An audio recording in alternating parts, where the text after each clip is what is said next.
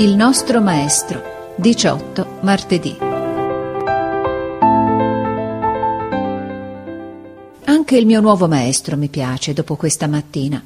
Durante l'entrata, mentre egli era già seduto al suo posto, s'affacciava di tanto in tanto alla porta della classe qualcuno dei suoi scolari dell'anno scorso per salutarlo. S'affacciavano passando e lo salutavano. Buongiorno, signor maestro. Buongiorno, signor Perboni. Alcuni entravano, gli toccavano la mano e scappavano. Si vedeva che gli volevano bene e che avrebbero voluto tornare con lui.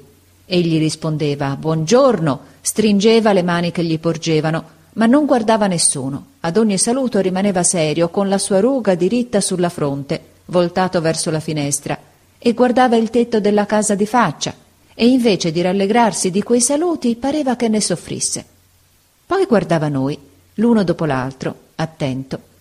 Dettando, discese a passeggiare in mezzo ai banchi e, visto un ragazzo che aveva il viso tutto rosso di bollicine, smise di dettare, gli prese il viso fra le mani e lo guardò. Poi gli domandò che cosa aveva e gli posò una mano sulla fronte per sentir se era calda. In quel mentre un ragazzo dietro di lui si rizzò sul banco e si mise a fare la marionetta. Egli si voltò tutto a un tratto. Il ragazzo risedette d'un colpo e restò lì col capo basso ad aspettare il castigo. Il maestro gli pose una mano sul capo e gli disse Non lo far più. Nient'altro. Tornò al tavolino e finì di dettare. Finito di dettare ci guardò un momento in silenzio.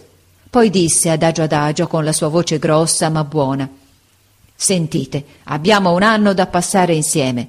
Vediamo di passarlo bene. Studiate e siate buoni. Io non ho famiglia. La mia famiglia siete voi. Avevo ancora mia madre l'anno scorso. Mi è morta. Sono rimasto solo. Non ho più che voi al mondo, non ho più altro affetto, altro pensiero che voi. Voi dovete essere i miei figliuoli.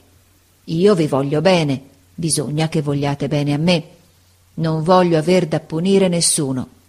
Mostratemi che siete ragazzi di cuore.